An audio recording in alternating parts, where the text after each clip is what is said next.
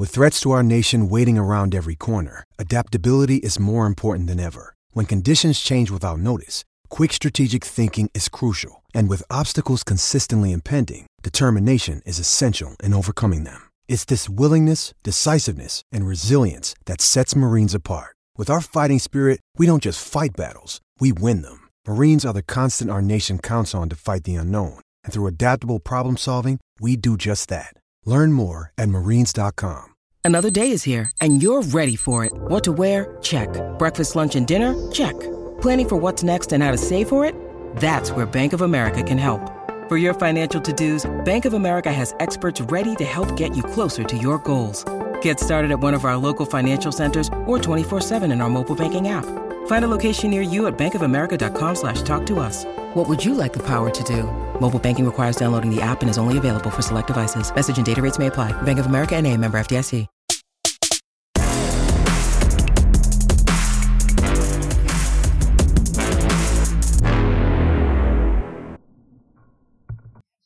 Boom.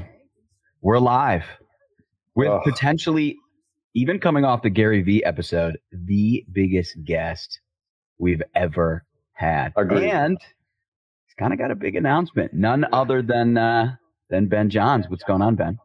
Hey guys, thanks for having me. Thrilled to be here. Yeah, wait, bigger than Gary Vee? I disagree. That's that's not true. I'm a yeah, big well, fan of Gary Vee, so I can't compare myself to that.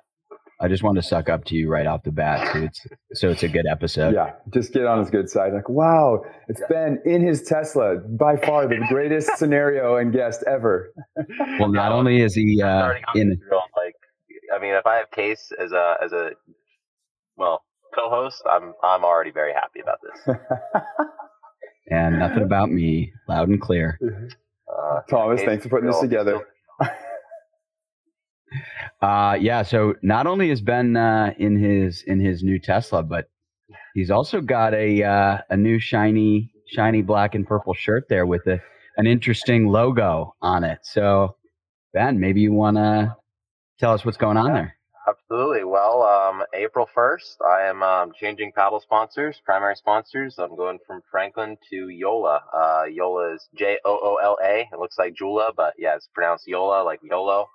Um, so JOOLA is a uh, table tennis based company, biggest table tennis in the U.S., one of the biggest in the world. Uh, originally a German company, and uh, yeah, they're getting into to pickleball, and um, and my whole deal negotiations of either renewing or going to somebody else. They were uh, kind of a dark horse in the running, and uh, they actually just happen to have their headquarters 20 minutes from where I grew up, which is kind of a, a factor. And um, yeah, I mean, there's a lot of reasons, and we can get into more of those, but um, that is the announcement. I am switching paddle sponsors to JOOLA. What? Big news.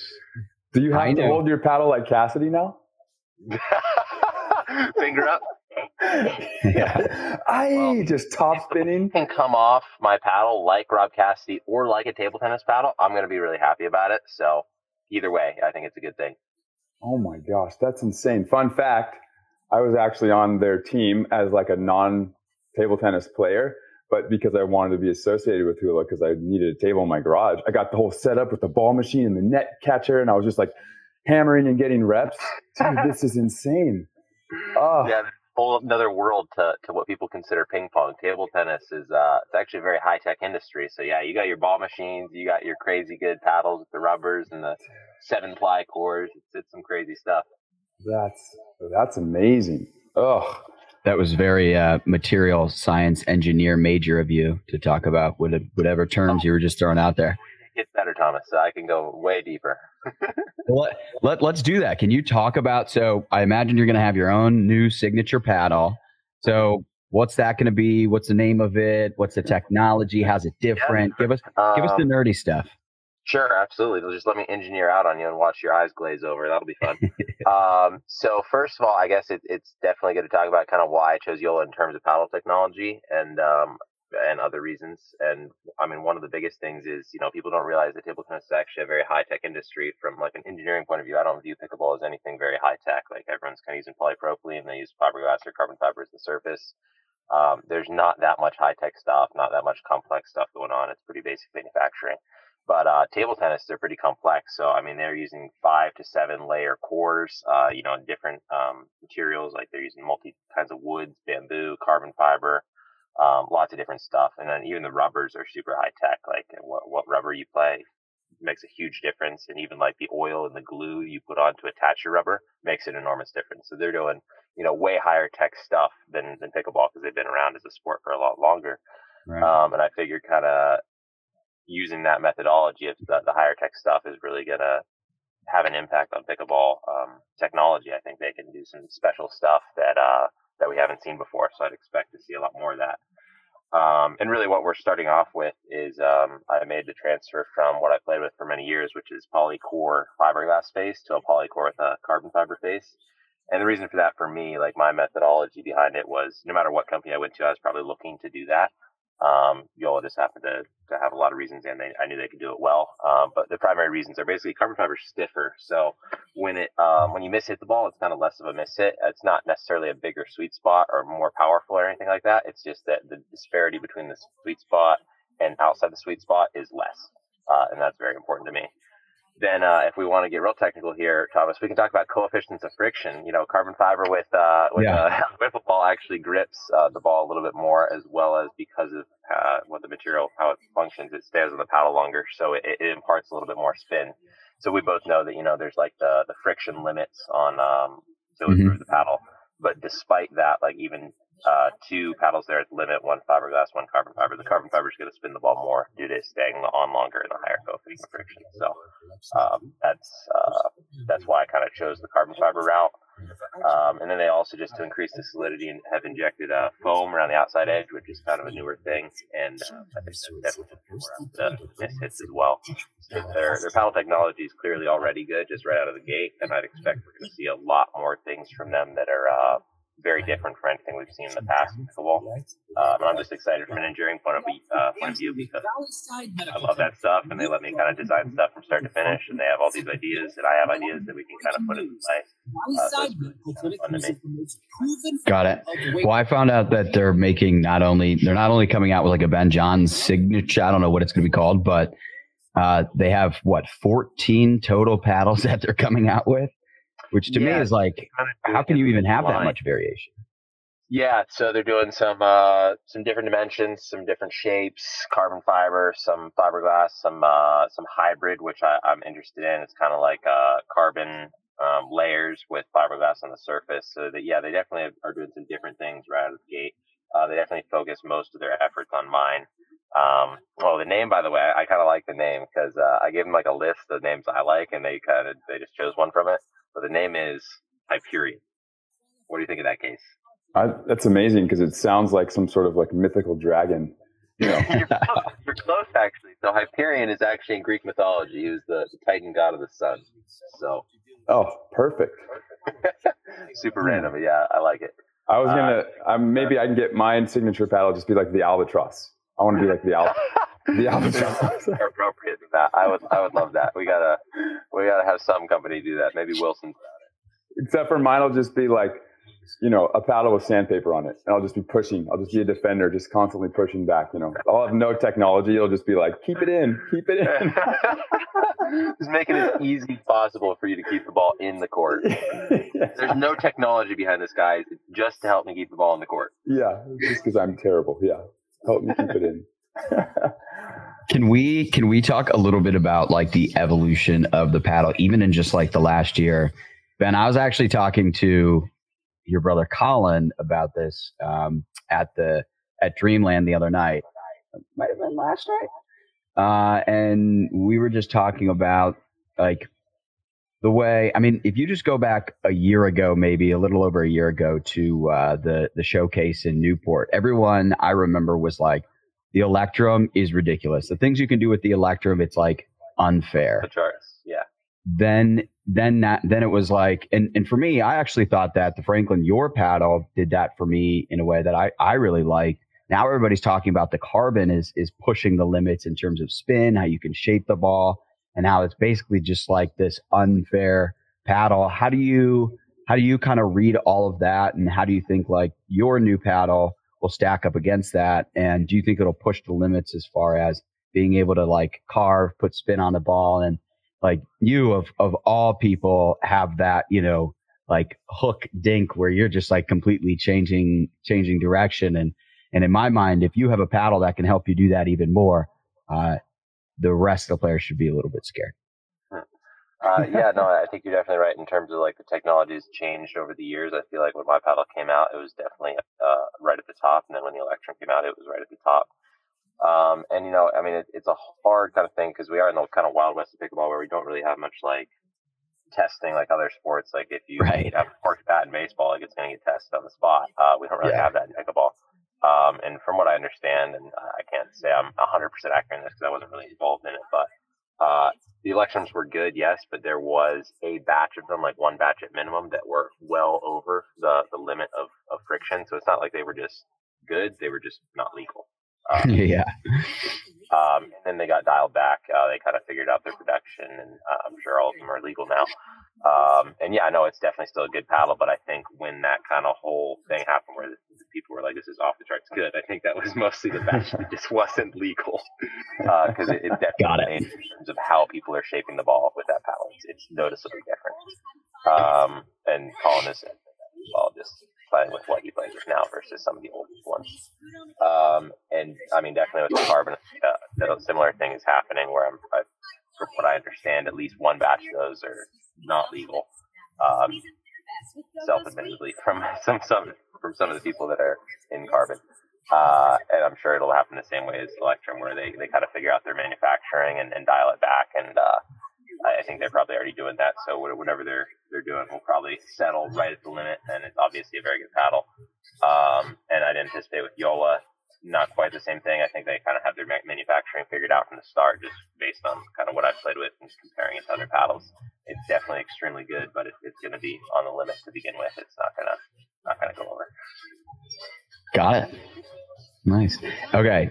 I'm to give you a, a chance. Anything else you want to say, like about the paddle, about maybe why you chose JOOLA and, and the. Yeah, sure. I mean, I, I guess I've, I've nerded out on you guys enough as far as the paddle goes. Just just wait to see it. I think it looks super cool, and I know it performs well. Um, so I'm sure a lot of people are going to be um, anxious to try it. I mean, I'm I'm excited to use it, and uh, it's going to debut in the very next tournament, uh, Red Rock, Utah. Um, but uh, I'd say one thing just about JOOLA in general that I'm like a, a thing that people don't really consider as to why I chose them is um, they are a German-based company. They have manufacturing over there, uh, another headquarters over there. They have a big presence in Asia because of table tennis, and uh, we Right. know that you know how fast pickleball has expanded in the U.S. Like it's been just crazy, but it really hasn't reached other countries that much yet. Um, and I really think, in my opinion, that Asia is a place where it could expand not just a lot, but extremely rapidly uh, in the next few years. So, I mean, I, I definitely wanted to go with somebody that already kind of had a presence there and could expand there very quickly. And I think they're perfectly suited to do that. You can be like the next. You'd be like the next Kobe on all the billboards whenever I travel to China. It's just like Kobe everywhere. It's just gonna be Ben, just Siberia. That's the idea. That's the idea. That was my ultimate goal. I just want to be on billboards, man. Yeah, exactly. Hi, we're in Beijing. There's Ben. Is that- Yeah. I don't think that's too far fetched. I mean, I don't either. Yeah. The way the uh, sport is moving. time for um, it. Yeah.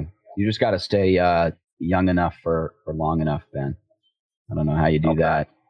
Yeah. Well, Injury that's the. Tesla. That's what the Tesla's doing. Hyperbaric chamber. Just he takes naps in it between training. Yeah. Maybe a little uh, TB12, TB12 method would, uh, would do you wonders. Speaking of Um, recovery, Thomas, do you have any secrets to recovery? Oh, well, I cannot believe you asked. so glad you brought it up. I mean, listen, you guys know that we uh, we work with FitAid, right? Yeah, I've heard. Well, as the official recovery beverage of the Dink, to celebrate this partnership, we made a pickleball drink with FitAid. That's right. We made our own pickleball drink. Let me get this up here for Oh you. my gosh. Can you see that? Look at that branding. That's amazing. Oh, Now we got to do a we got to do a live test here. It's it's pickle flavored. It's oh. prickly pickle. Pickle aid. You like that, Casey? You like that name? oh my. The let's prickly let's see if it, it lives up to the hype. Oh, uh, that's actually fire. It's But what pickle it- flavored thing that actually tastes good. right? What if you leave it? There's one other thing. There's one other thing. The uh, pickle sunflower seeds by uh, what is it? Biggs Fire. I don't know if I should say another brand in the middle of this ad, but yeah. Wow, this is Done, done unbelievable. plenty of sunflower seeds, but uh, All right, but uh, but not pickle flavored. yeah, right.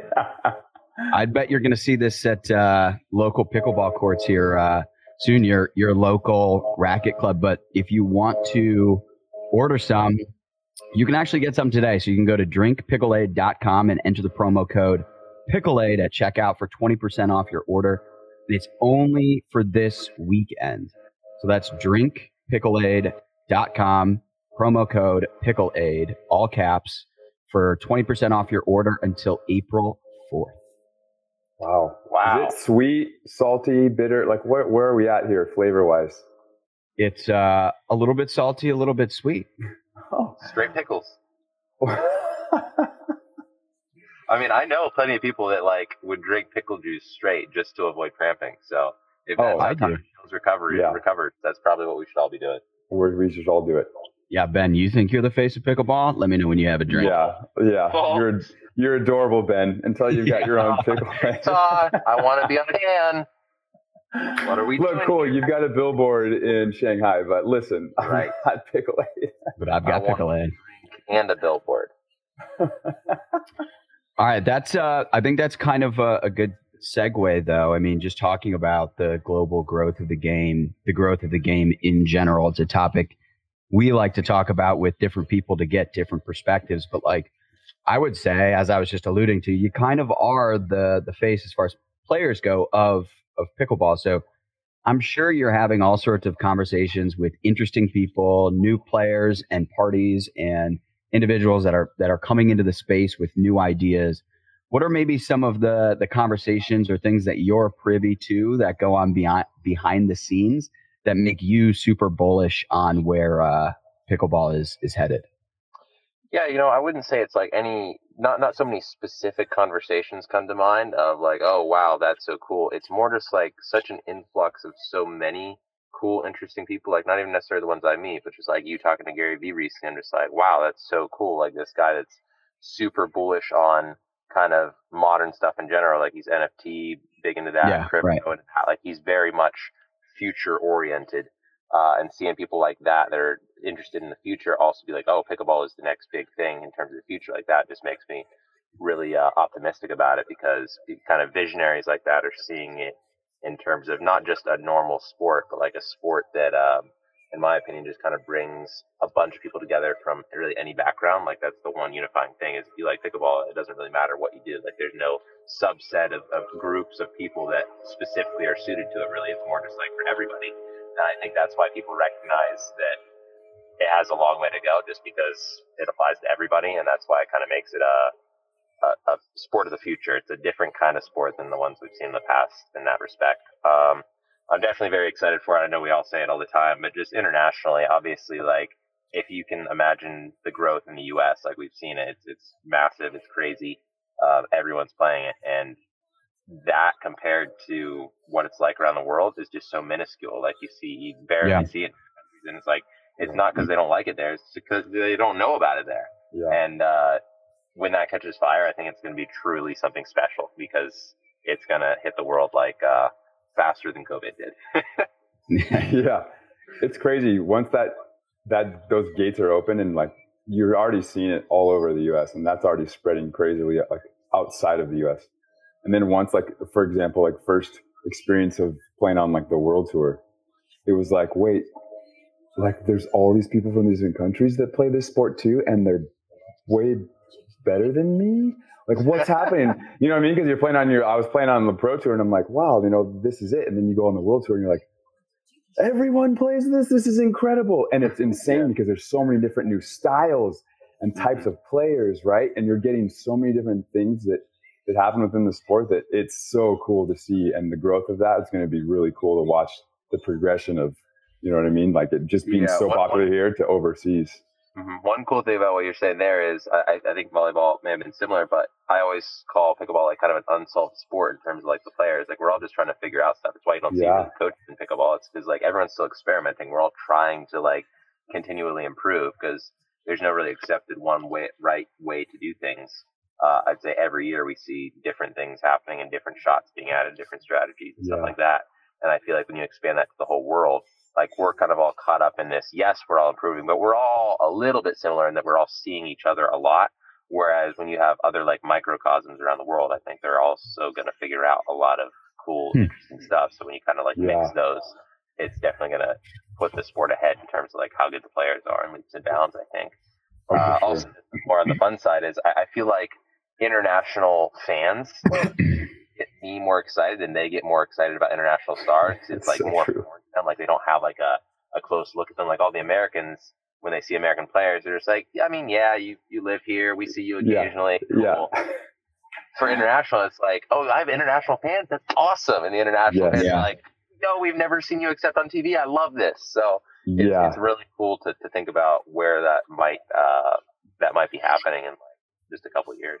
Yeah, you're gonna get the like spots where you when you go stay in Russia, you got your Moscow guy and he's gonna take you out. He's gonna have like a specific place where you always stay. Then you're gonna go to Norway. You're gonna have like a rad little like community there, and like the hardcore fans that always see you once a year and they're so excited. You start to get this like really cool calendar. Yeah. And they get like, oh, they're getting custom shirts made. And then the stands, they're just raging because they're all about having fun versus like, well, I don't know if it's cool to cheer yet. I don't know if that rally was up to par yet. You know what I mean? It's like, they're all Yeah, just yeah. like, we love being here. This is amazing. Ben, you're rad. You know, like that's the difference. Super hype. Overseas. Yeah. you- They're just like so fired up to just be around the game. Yeah, It's so I cool. I honestly I love my overseas fans. Every time I go abroad, it's like it's, uh, they, they, they had to get Like, bodyguards. I'm Pickle Aid too. Yeah. Yeah. Sign my pickle and can. Like you run that Instagram account. Like, Thank you. it's cool though. Like what you said though is similar to like when we when I went from just playing on the U.S. tour to the Pro Tour, uh, the World Tour. The the the way that the guys played um, and the speed was different, right? The speed was different, um, the different styles, and then also the evolution of the game. You were way more on top of it when you go on the World Tour, and then you'd come home and you felt like you're almost playing in slow motion. You're like, oh my gosh, it's almost boring coming back because the Hmm. game was so far advanced. Because all those countries and federations were dumping money and time and analytics and video scouting and like all these different things. You know, it's like Ivan Drago when he's fighting Rocky, right? And Rocky's in the barn doing sit-ups. That's like us. And then they're out there, he's like shooting up and then he's hitting computers and you're like, wait, what? that was like the difference in comparison. You felt like, oh my gosh, like every federation is dumping money and funds and and science into the game to to try to progress and push the limits. And so you just be like, whoa, it's We're gonna crazy. that for sure. Just especially like even if it's not international, the amount of analytics and data and software that's gonna start going into it, I think is gonna be pretty pretty sick. Yeah. Yeah. We've had a coach that would just be with his computer on the beach under the pier. He'd sit and have his computer. He'd be coding our video, our practices, so that when we were done, we would watch. I'd hit watch all my left side attacks or all my um, service uh, locations against a right sider or service to the left sider, and you can see the similarity in pickleball. Okay, I'm serving left side guys. I want to go inside seam or I want to go hard right and have it kick and and tail out. Like, all right, what's my efficiency against this guy with that or this guy against that? And I think that's going to be insane. All the combinations and variables. yeah, And it, just it is where it's at. so fun. You're just like, all right, we can play the numbers game and just play in the moment. I've got the combo of both. You know. Mhm. So Ben, are you doing anything abroad in the in the uh, coming year? Are you anything in the works Uh, where you'll actually yeah. go abroad and, and have this opportunity to uh, cultivate some fans in, in other countries? Yes and no, not not that extreme. I don't have any plans yet to have any international tournaments. I, I got an invite to Singapore and an invite to Tokyo, but I, I haven't confirmed either of those yet. Um, I will be going international to Portugal and Croatia for my company, Pickleball Getaways, but it's not really a tournament. We'll just be taking our, our clients over there. Um, so I guess we won't be really cultivating any any plan uh, any fans, but um, at least I'll get to go and uh, and play some pickleball somehow, some What's way. the what's the date on that? Uh, we're doing that June 5th through July 5th. It's three trips, two to Portugal and one to Croatia. Perfect. I'm available then, so just shoot me a text and we'll get that arranged. Mhm. I was I was thinking you were just going to ship some some pickle aid there. during those dates. Then we can do that too. We can Yeah. get that arranged. Yeah. Those long hours out in the sun, you need your pickle aid. Uh, on the global note, I just pointing out that um, you know, like Tyson is going to uh, Thailand to do a tournament. I think it's the Asia Open. I think it's in like a week or or two weeks. So there are these uh, you know little pockets of pickleball starting to flourish, and uh, I think um, you know there's little fires burning, and I I think they'll start to get bigger. And Mhm. uh, hopefully, hopefully you're right. Another one that I see that seems to have traction or, or area would be uh, South America, Brazil in particular seems to have a lot of interest. Uh, Spain is starting to pick it up. You know, they love padel, so there's sort of a natural transition there. They just love racket sports generally. So it's cool to see that it is starting to. And Australia, I would say, is the other one where I, I tend to see a lot of action, like in our analytics and people reaching out and stuff like that. So- Now, one thing I'd say about that is, uh, I mean, you know, if they see it in other countries and it makes them want to play, like that's one thing. But I think one big thing about the U.S. and it's starting is just old tennis courts not being used, right? Um, so just having like a lot of tennis um, courts in your country is, is helps a lot, but also like hard courts. So the U.S. had a bunch of hard courts. Places like Right. Spain and stuff, they're mostly clay. Whereas I think Mm. Australia, for instance, is again mostly hard court. So just the practicality of that, I think, might have a decent influence on how fast they pick it up as well. We Right. almost started a new show. Like, uh, remember Rob and Big? And they were uh, Rob Dyrdek, and then he did like Oh, the. He would go and build skate parks. Like you just go Rob and Big style, and you just go refurbish tennis courts into pickleball courts. That would be that would be sick. We're here in Portugal, Portugal right now. You know what I mean? Or we're in Brazil, and there's you know some gnarly urban court that just looks sick. just repurpose it into Yeah. like you know four pickleball courts. Brand new, model looking from this Yeah. retro, old rundown park.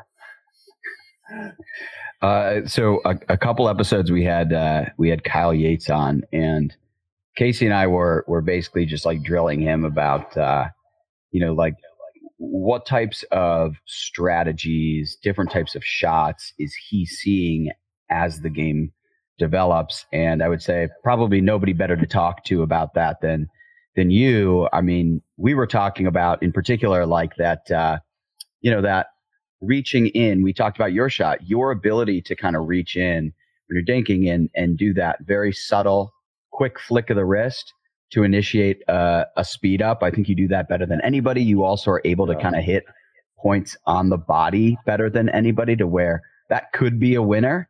But usually it seems like you're probably setting yourself up for the next one. What do you look for in those moments? Um, a lot of it is uh, like intrinsically, you kind of just get used to hitting your spots and knowing what spots are going to be awkward from which parts of the court, where people's body weight is going. When you like lag your shoulder this way, they're going to move this way. The ball should go this way. Like there's a lot of that kind of um, just natural feel stuff for sure. Um, but some stuff I'd say like I'm work, currently working on. I think we're going to see a lot more in the future is like very specific combos. So what I call a combo is sitting, hitting it in a specific spot off of a specific shot. You know, you can be as specific as you want, but basically in such a way that it will almost always force a very similar reply to where your paddle is always going to be in a similar position based on I hit this shot, I'm now going to be here. Probabilities are they're going to hit it within this window, and then I have an easy finish, right? Uh, that currently happens a little bit, but most of the time right now we're just seeing players just kind of hit it and react to Yeah. the next shot. Whereas I think we're going to see some some multi-part combos. And the cool thing about combos is when you start to use those, other players start to recognize that, and this kind of just comes from other sports a little bit, to where it becomes a pattern where it's just like if I hit this combo on you, you're going to hit it here, but then when I have that, I'm going to hit it here, and that person should also know is going to go here. So I think you're not just going to see hands battles in terms of reactions. It's just going to start to look silly fast because people are going to start to recognize patterns and combos to where it's like here, here, here, here, here, and then reset, and then it's like, oh, okay, we tried that pattern, didn't Yeah. work, we came back neutral. We kind of both duked that. It's almost like a boxing match where there's Yeah. a couple moves. Like it's, I could definitely make it akin to some some fighting styles almost. Um, Right. so I, I definitely think we're going to see more of that. Um, from the athleticism point, I think we're going to start to see, you know, we've seen people like Dekel kind of stretch the limits of what uh, an Ernie can be.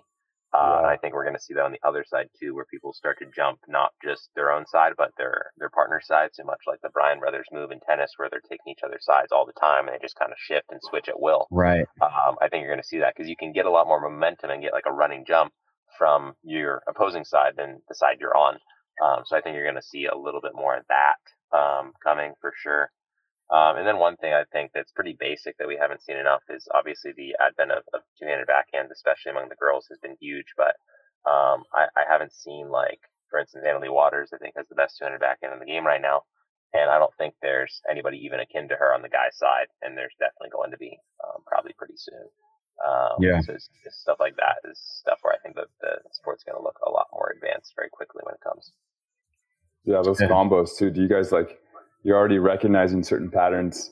Like for us, we do the same thing, right? We we put people in specific situations, and then we have set plays, maybe two or three different set plays that look identical in this setup, right? When they're attacking us, let's say on defense, and then we're able to run two or three different scenarios with that same setup. So like those combos, like it's crazy how they're going to evolve, right? Like you got you, your specific targets to create opportunities and then you're going to have that same thing, but with like three separate outcomes. And so now you're just ahead of the game even more because they're, you know, they're looking at, all right, well, Ben's always going to, he's going to backhand roll me here if I set up there because he's pushing me here. Well, then now you've got two or three other options from that scenario. And it's yeah. crazy because then the fans are like, what's happening? Why are, you know, and then you're also having to give up something, right? Like for us, there's always like, okay, there's one thing we're okay giving up because that's the one out that they have. And if they find it cool, it's probably blind luck. But fans are like, well, why'd you give that up? And it's like, dude, we're setting up long term also because these combos yeah. in the end of the game are what's going to win. You know, that's when we're going to push over and we're going to win 11 9. You know what it, I mean? It's and hard so, to explain to a normal fan, yeah. like, this is how we did this. It's just like, God, there's just so much explanation of all this prior stuff that you don't understand in order to get you understand this one thing. Yes. Like I can't even, I can't try. Like it's too much. Yeah, yeah, yeah. Um, I'm sure that's even more so for you guys than me because pickleball is still developing towards that point, but you guys are beyond that. Uh, but I definitely expect to see stuff not just as like combos among a specific player, but between a team for sure. Like Collin and I are already doing that a little bit, and we're working on more. Um, yeah. But you might see stuff like right now we mostly go on feel. Like I recognize when he's doing something in particular, and I know where to move based on that. Um, right. But we might see like play calling, for instance, even in the middle of a point. That wouldn't, that wouldn't surprise me. Yeah, yeah. What's the rule on that? Are you guys allowed to chirp to each other?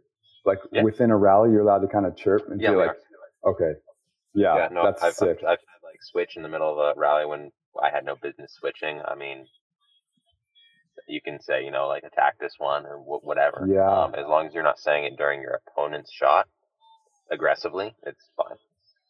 Yeah, we used to have like in transition if something happens, we get a scoop or there's some sort of rally, like a crazy rally similar to pickleball. In transition, if I don't have like the ball's coming from over my shoulder or I'm, I'm making a ball my partner, and I would say left or right, which is always the opposite of what you're hearing, right? So if I say my left is your right, so you're thinking, but you're thinking your left when we say that. So that was always like cool things for us to say within rallies, that left, right, and they would get confused because it was always the opposite of what we said is what they're thinking their left as well, which was, you know what I mean, which was actually their right. it was crazy. So there's like all those little like nuances that would help us in throughout those rallies and little transition type moments where it was like all right, cool. Because I was never sure if I was allowed to like talk to my partner when those things were happening or not. Like, am I allowed to, or is it so Tennessee where I can't say anything and then I'm screwed? Or can I be like Ben left, left, left, and they're like left, and they're going the right way, and then you hit right. You know what I mean? Like, yeah. I always thought that was interesting. I'm like, can I yeah. do that? Am I allowed to talk? Like that it. might create some new rules in pickleball for sure. Like uh, when people yeah. push boundaries, the new rules get made. Right. So Casey, you brought up uh, you well, you you just use the word nuance, and I think it's I think it's perfect because pickleball is such a nuanced sport, particularly when you're at the net and you're kind of playing these these different types of dinks, and you're you're kind of shifting. And yeah. to uh, a spectator or a casual fan, it's very difficult to communicate to them the complexity of what's actually happening on the court. Ben, do you have any thoughts as far as I mean, because I think one of the struggles of pickleball right now is, you know, if you really haven't played it, you might not be that interested in watching the professional game. Mm-hmm.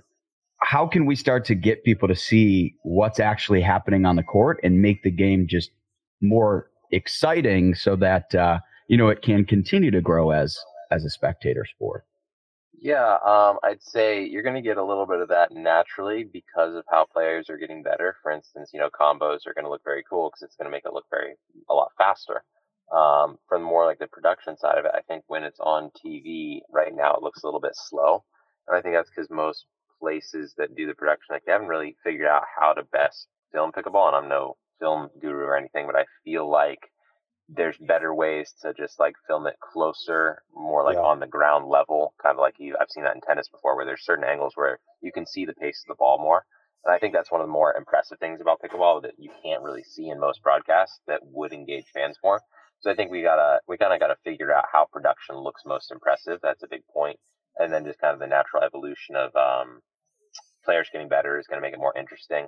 And I think you always kind of get, you have to get people invested in the players, like more of the stories. You know, like Formula One got a bunch of fans because of their show yeah. on Netflix. I'm not saying pickleball is ready for a show like that. Like it's Formula One is obviously a long history and they have you know a ton of characters and all that.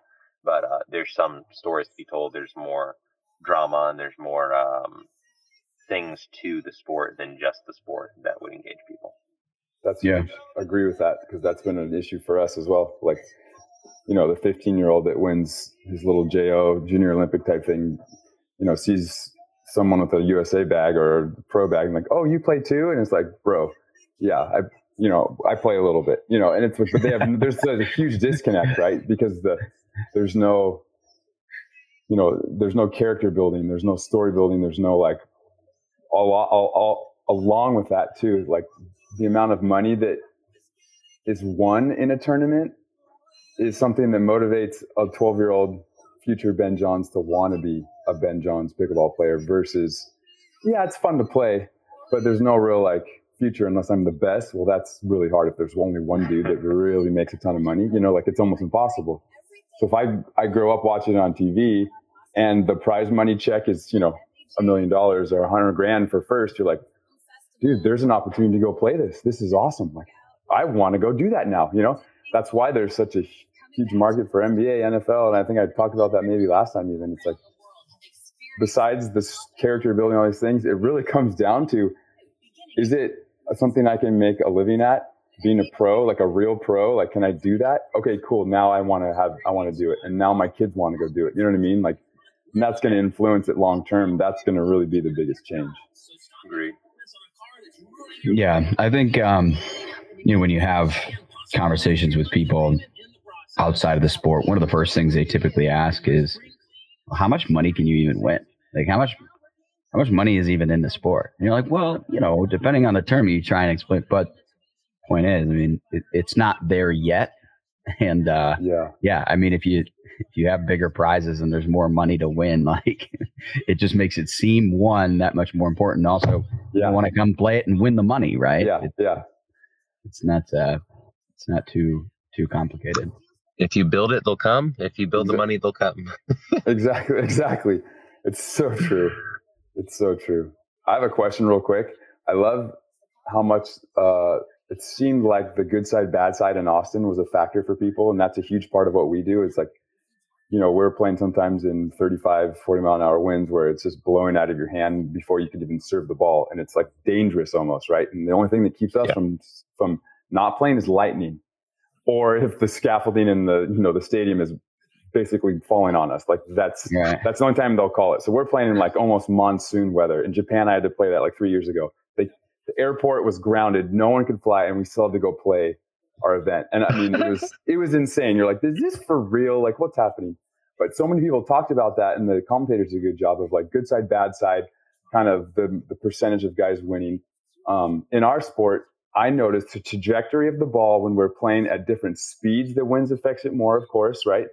Um, if it's not spinning, so if it's knuckling, it affects the ball more. And then also after its apex, when the ball is actually dropping, the wind catches it more and, and moves a lot more. In my in volleyball, is it the same in pickleball? Are there specific strategies you use to leverage the bad side and make it more of a good side? Yeah, um, for sure. It, it's definitely very interesting in that like there's not like a hard and fast rule of always choose this side. Like you want to start on the bad side, that's true. But like for instance in Austin, the bad side was um, with the wind, and for me more often eh, the bad side is against the wind, just because generally you Mm-hmm. win more hands battles when you're with the wind. But I guess it was severe enough in Austin to where it was just so hard to attack with the wind because it was too much. Like the ball just wouldn't stay Yeah. in. Um, and there's obviously strategy adaptations. Um, as far as like playing with the wind, like you said, spin has a, definitely an effect. Like if you hit backspin, it's just gonna Yeah. go everywhere because it floats for too long. Um, so you definitely are trying it with more topspin. Drives penetrate through the wind. Like we're hitting a lot of touch shots. So any kind of drops where normally you'd be able to place it very exactly, it's going to just get thrown off slightly by wind. Um, it only needs to a little to make that shot go from good to terrible. Um, so obviously you're going for stuff that is more margin, higher margin. Um, we don't really use a ton of uh, side spin, and, and side wind doesn't affect pickleball that much, luckily. Um, but I definitely expect that, like, even that's something that we still got to figure out on how to do it better because I feel like I'm terrible at playing in the wind. Maybe I just don't do it enough, but uh, it, it's something that I still haven't really figured out. Like, how how do I play best in the wind? What should I be doing?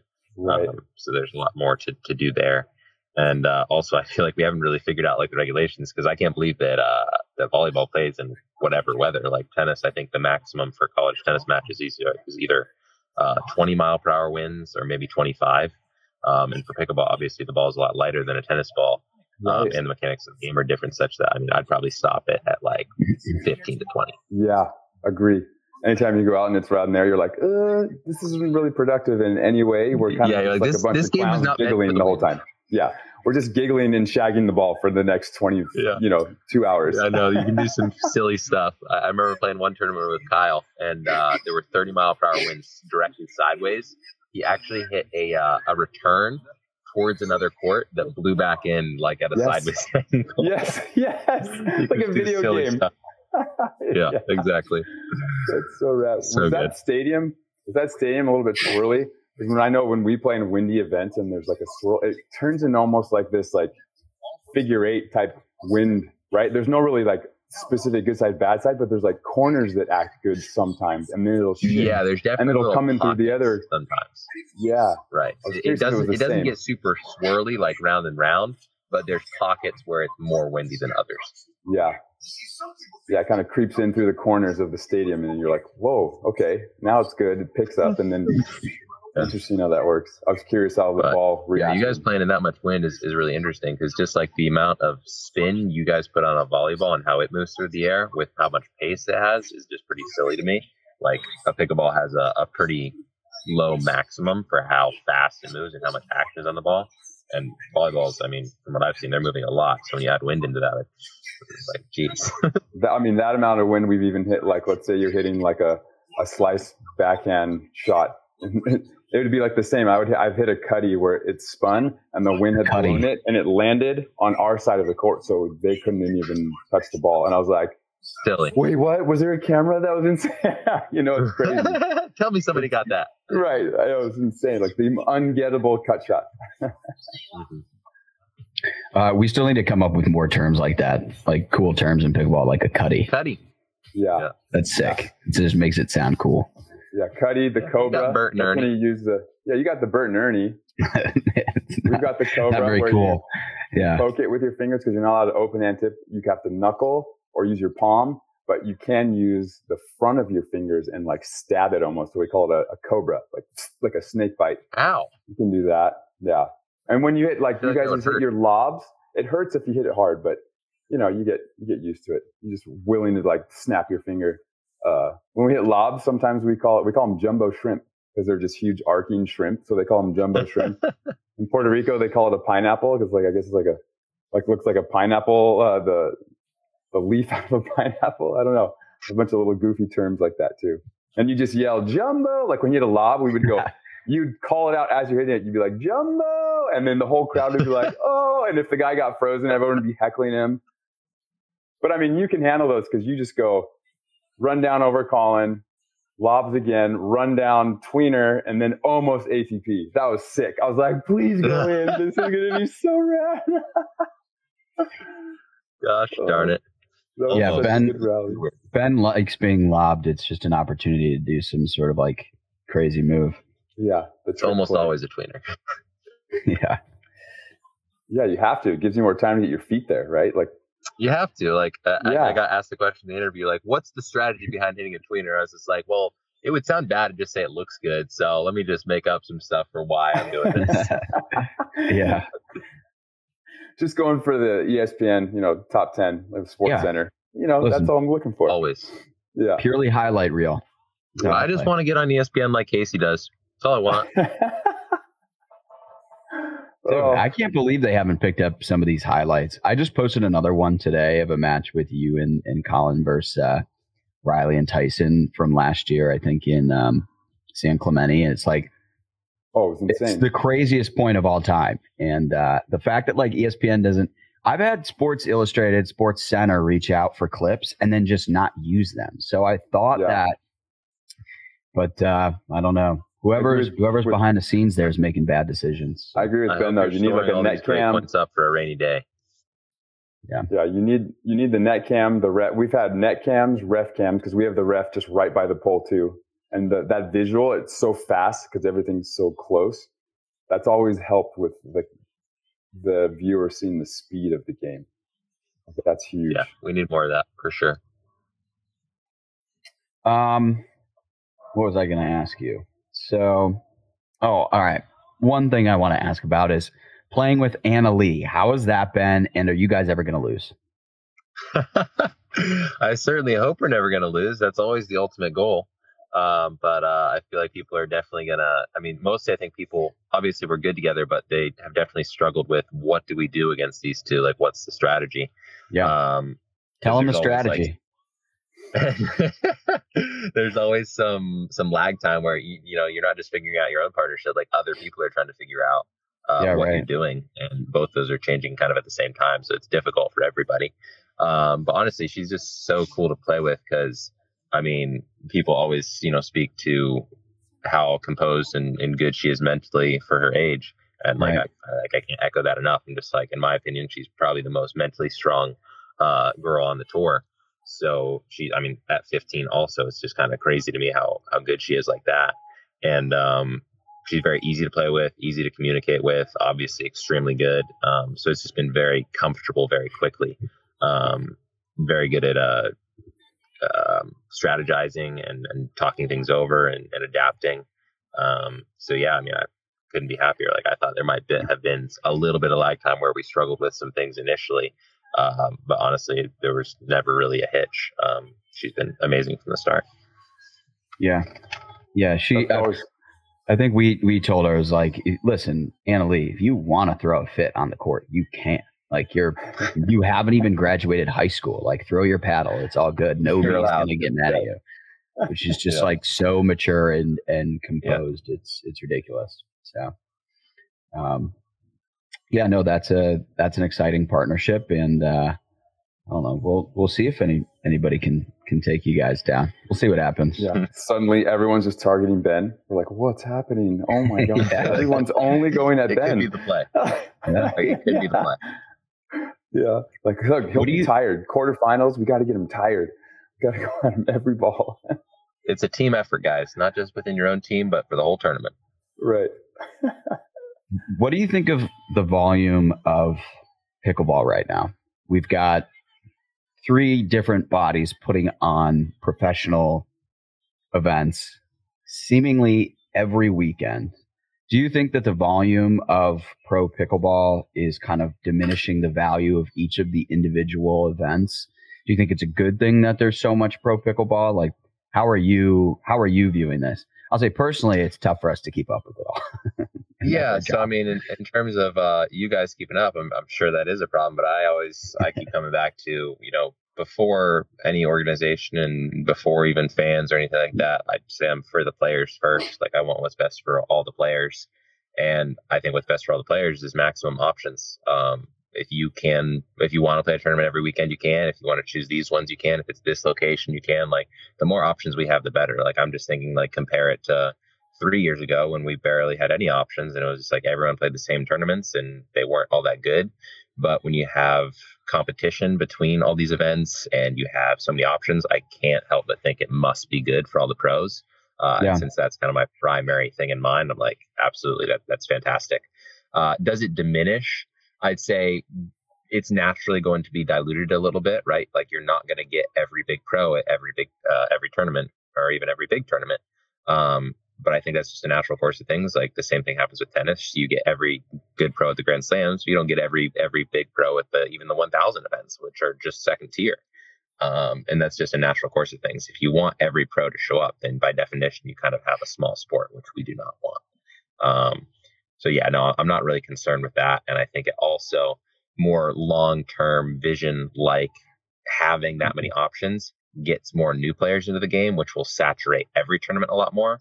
So to kind of say that it's diminishing tournaments is just a little short sighted to me. Like you're going to get a lot more players a lot more quickly when you have more options, when they're more easily able to break in and do well more quickly rather than getting beat by a bunch of the top pros at every tournament. Um, sure. So yeah, I mean, I, I love it. I think it's great.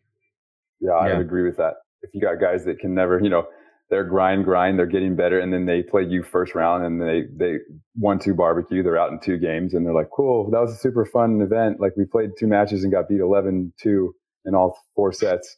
It's like you're not getting better, you're not getting tournament experience, but if you have the opportunity to go play in another tour and become like the guy and learn how to win on that, then when you tap into going up to the you know the Masters or the the Grand Slams like the PPA, then you're like, dude, we can kind of hold our own a little bit and feel a little bit more confident because you learn how to win on these other tours. I think it's great. Sure. I mean, same idea as really any any tour. Uh, baseball has their minor leagues. Most leagues have yeah. their minor leagues. Tennis has futures, then challengers, then five, uh, 250, 500, 1000 Grand Slams. Right. right. That's how it goes.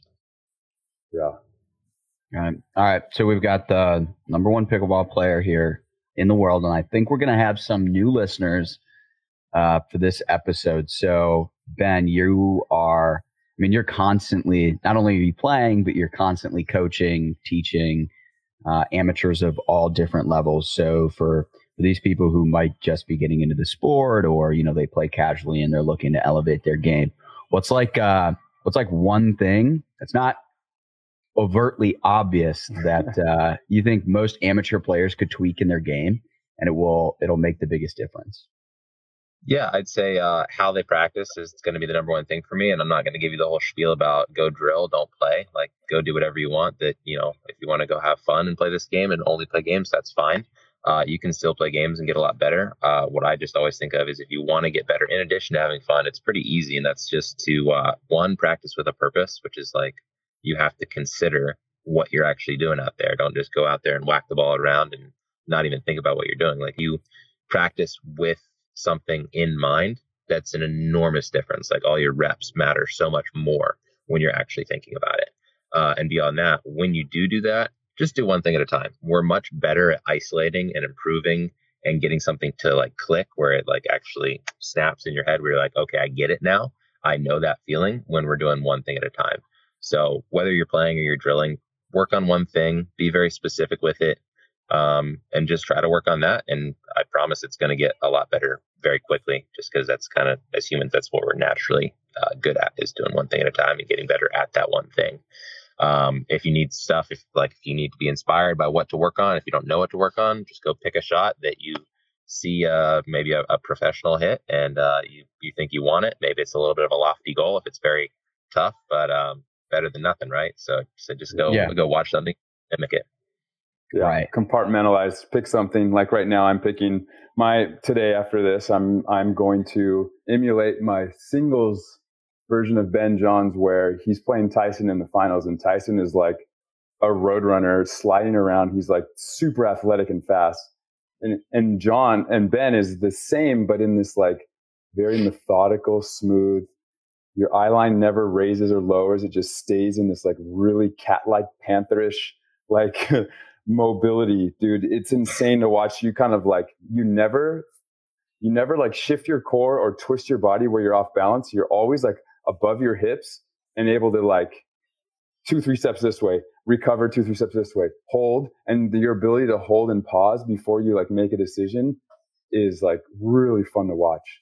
And so that's my goal for today is to be very it means like, a lot coming from a baby. Yeah, right. Well, yeah, I, I think I just got rid of some ice skates. I put real shoes on, so I'm like a baby draft with shoes, so like I have a little bit of grip. so I'm getting closer. Let's go! Come on. we're getting better. We're we're going places. We're getting better. Yeah, just better. Yeah, get my backhand roll going. I'm, dude. I'm, I'm ready. I'm getting it. Yeah, just instead of it being like a, I was always ping pong paddling. Now I'm like letting it hold and like roll. I'm like, that's the, that's it. You know, the light came on. I'm like, I call it a roll, there not a flick. is. Yeah, it's so cool. See, I love it. So just to clarify, Casey, you're a baby giraffe and Ben's a panther. yes, thank you. I'm glad Got you it. said it. I'm glad I didn't have to say it. Yeah, no, I just want to make sure we we have that that part established. Clarify All that. Ready for a, a new segment that I just came up with? I love it. Let's go.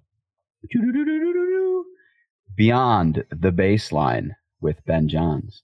Ben, what do you do off the court? Like, what are your hobbies outside of pickleball? What do you like to do? Wow, you really just see that's a tagline right there. My, my hobbies are what I do off the court for for pickleball. Still, What? What? Wait. What did you just say? should you mean what I do off the court as in terms of like off court training or like off court for fun? Yeah, like you go play chess or know. Oh No, not okay, off-court Sure, training. yeah. I Yeah, yeah, mean, I I, uh, I definitely like like games of any type. Uh, I still do play uh, some chess and some other sports. I'll play table tennis, tennis, golf. I really enjoy. Uh, most outdoor anything, hiking. Uh, I do a fair amount of weightlifting, not really for pickleball, but more for for fun.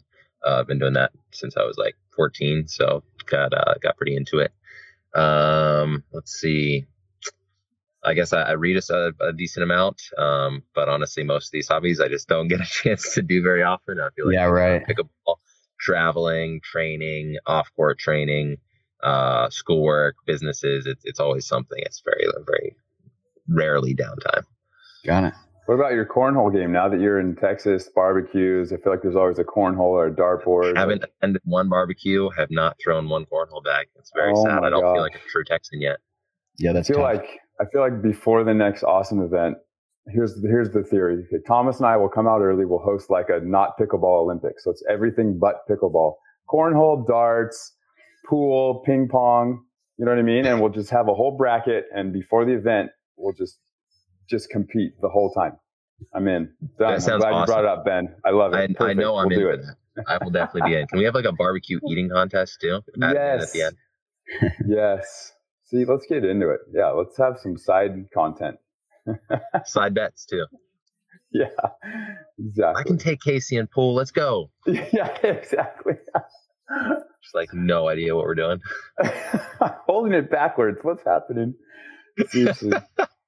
yeah, dude, I remember those days. I didn't have time to do anything besides kind of like recover and just, all right, I got weights, got, you know what I mean, meeting with nutritionists, got the whole like training, everything. It's just by the end of the day, you're like, dude, I wish I had the brain capacity to do something fun. Basically, just need to like recover so that I can be present tomorrow.